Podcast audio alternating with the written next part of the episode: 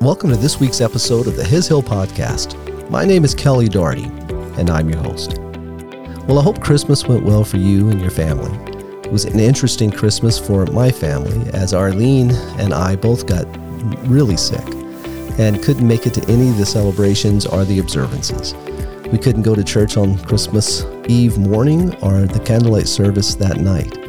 But we were able to take part through streaming online, and we're really thankful that the church offered that. But now that Christmas is done, and we start to look to New Year's, I know that for many of us, it's that time of year where we start to think about, you know, maybe evaluate the past year. Just how did things go? How did I do? And then start to think about maybe some changes I could make for the new year. So, you know, those New Year resolutions if you're thinking through this right now, there's some things I, I just want to say about it. And hopefully you find it to be an encouragement.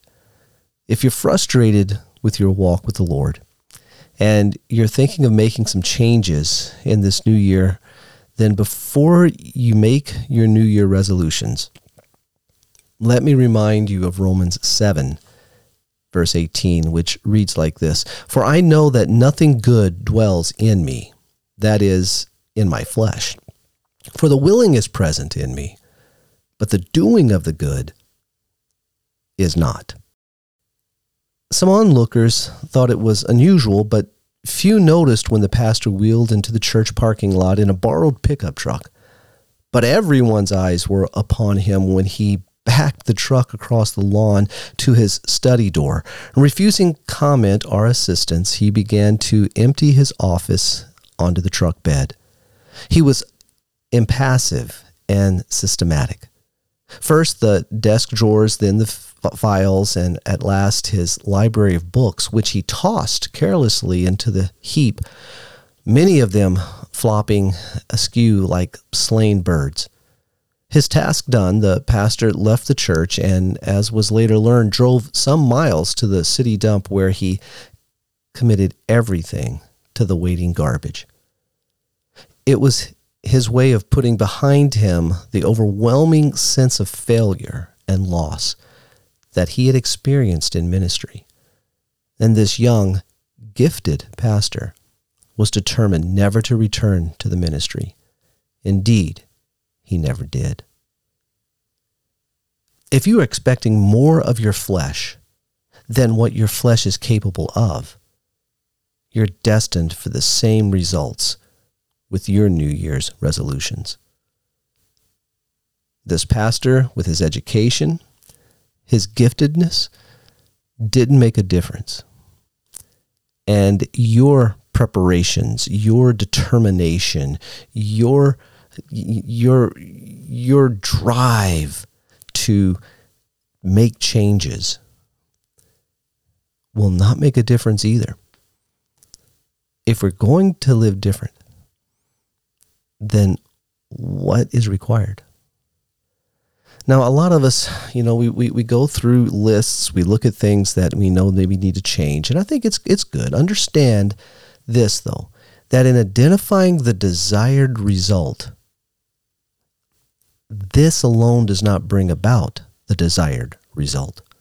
Identifying the desired result in and of itself does not bring about the desired result. I took some time looking on online at uh, some Christian sites, and wanting to find, you know, what are Christians right now thinking about in, in changes that they want to make in their life? What kind of resolutions do they want to make? And I found this one, it was interesting. It, it gave uh, 10 different resolutions to make. And so this is how it was laid out Resolve to stay faithful to Jesus Christ.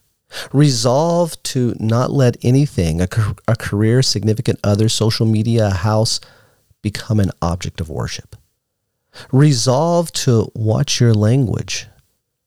Resolve to prevent burnout by putting aside work one day a week. Resolve to talk to your parents on a regular basis. Resolve to be angry less. Resolve to honor your commitment to your spouse. Resolve to not take anything that's not yours. And resolve to speak about others only with the truth and love, not gossip. And then their last one resolve to be content with what you have and not worry about what others are amassing. You know, I think it's interesting. Everyone starting with resolve, you know, be determined, you know, make up your mind, you're going to do this. And, you know, every one of these resolves, I mean, every topic, yes, of course, this should be seen in the believer. But remember now, understanding and identifying the desired result does not bring about the desired result. And I will say that being resolved does not. Another website that I found uh, was uh, it came up with 10 other things too.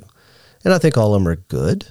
I think you can find, well, even as this list was given online, most of them had scripture with it. So you could say, yeah, it's scriptural. Um, you know, most of them. The one that that didn't have scripture with it, I think you still could find. Yeah, it's it's it's a, it's a good thing according to scripture. But these 10 go this way. It says, be a peacemaker. Go to church regularly. Read the Bible daily. Find ways to serve others. Be an encourager. Start a gratefulness journal. Post only positive things on social media. Pray every day. Be hospitable. Be humble.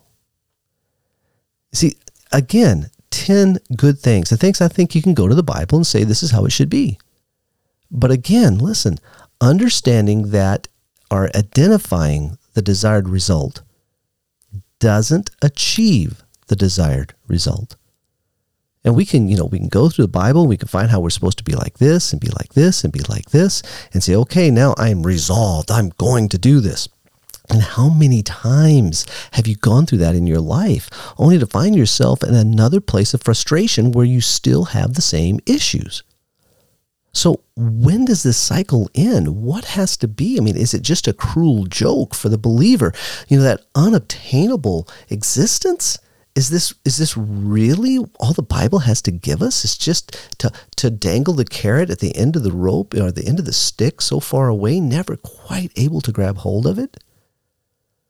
According to a study published in the Journal of, of Clinical Psychology, only 46% of people who made New Year's resolutions were successful.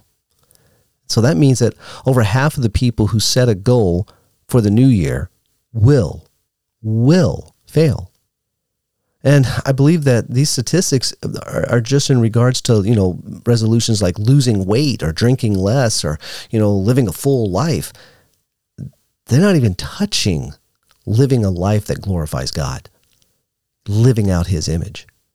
So, how is it possible for us to live a life in this new year that is different from the life we're living in the old? In approaching a new year and wanting to do things better, I want to remind you of things we've already talked about. Do you realize what should be seen in you as you face this new year? According to Scripture, it's to be no less than all that is true of God. According to Genesis 1:26, then God said, "Let us make man in our image, according to our likeness." So, how's that going for you? Are you living out the image of God? Are frustratingly wearing yourself out only to be left with the feeling that you're not qualified to live according to this standard? If your answer is yes, I'm frustrated, then good. Because God never intended nor designed you to achieve these results by your best effort. Again, in Romans 7:18, for I know that nothing good dwells in me, that is in my flesh. For the willing is present in me, but the doing of the good is not. In other words, you in and of yourself are not qualified. It doesn't matter how resolute you are. So, how did God expect his image to become a reality in us? Simply by, ready? His activity in us. In Genesis 2 7, then the Lord God formed man of dust from the ground, breathed into his nostrils the breath of life, and man became a living being. As Major Ian Thomas once said, it's it takes God in the man for man to be the man that God made man to be. Do you see that man without God simply is not man, but only an empty shell? An empty shell, but with the capacity for the very life of God. Not for us to be resolved to use that, but for us to know as we by faith yield every situation in life to his ability and his sufficiency. Moses had to learn this too. Uh, we know from Scripture that he was a man who was raised as a member of one of the richest and most powerful families in the world, according to Exodus 2.10. And he was also well educated, according to Acts 7.22. And according to historical records, we know that he was a successful general in battle. Now, you look at this, and the world would say that Moses was qualified. He could be resolute to be the deliverer of the Hebrew people, but he soon found out that he was far than qualified, or far from being qualified.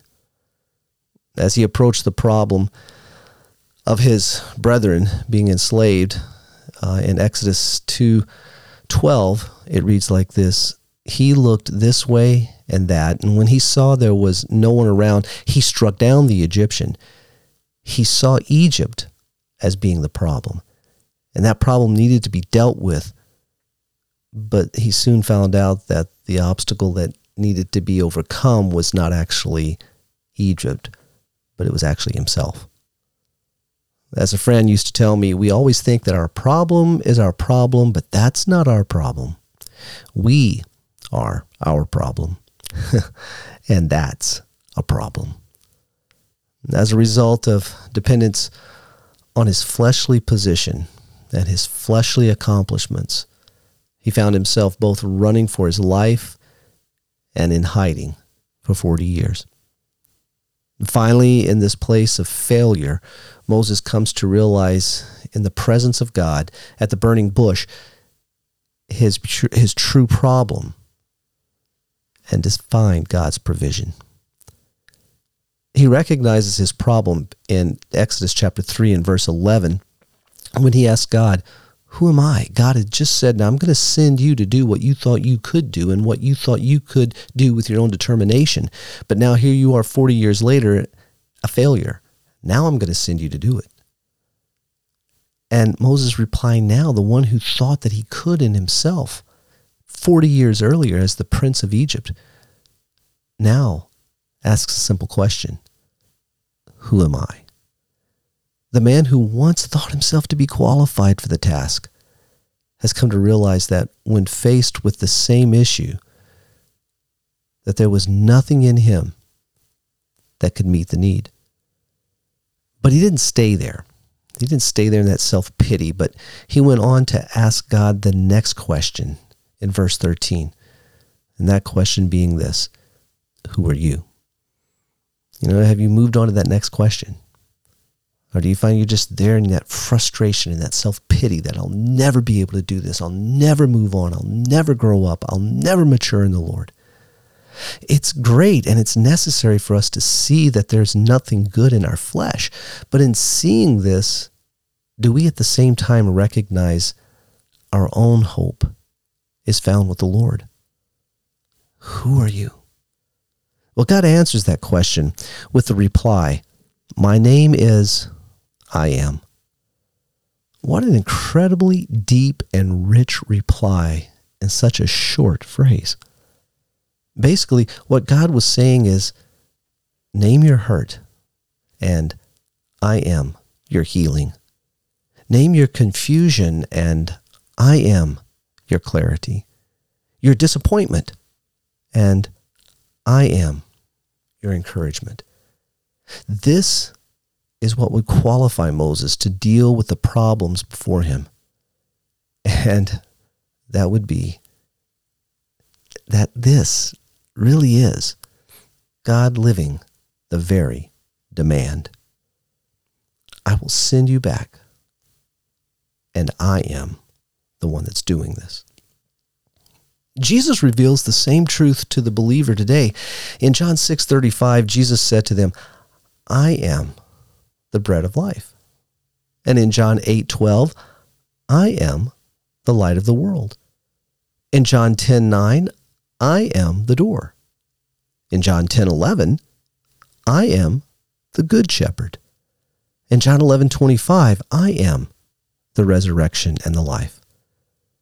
In John 14, 6, I am the way and the truth and the life. And in John 15, 1, I am the true vine. So you see, Jesus is telling us the same thing, isn't he? He's simply telling us this name your hurt. I am your healing. Name your confusion, and I am your clarity. Your disappointment, I am your encouragement. And this is what qualifies us to live in this new year. God living the very demand. Just as God's enabling and faithfulness was Moses' qualification for the problem laid before him, so is Christ's enabling and faithfulness in you, your qualification for dealing with the changes you see that should take place in your life this year. He lives the very demand. So be encouraged because in Christ you are qualified by faith to face this new year. So face it. My name is Kelly Doherty. If you'd like to correspond with me, I can be reached through email. That address is Kelly, K E L L Y, at hishill.org. Well, this is the last episode for this year. I want to thank you again for the encouragement that you've been giving me. Uh, thank you for listening. And I uh, want you to know that we, we plan to move forward in this next year, continuing with weekly episodes. Uh, as a matter of fact, with the, uh, the, beginning next week for the next two episodes, we'll be starting out by visiting with Charles Price. Uh, Charles is the former pastor of People's Church in Toronto. And before that, he was the principal of the Bible School at Capernwray Hall, which is the first torchbearer center found in England. We'll also have some panel discussions and, of course, more testimony interviews and devotions. Thanks for listening. Spread the word about the podcast. And as always, remember keep your eyes fixed on Jesus.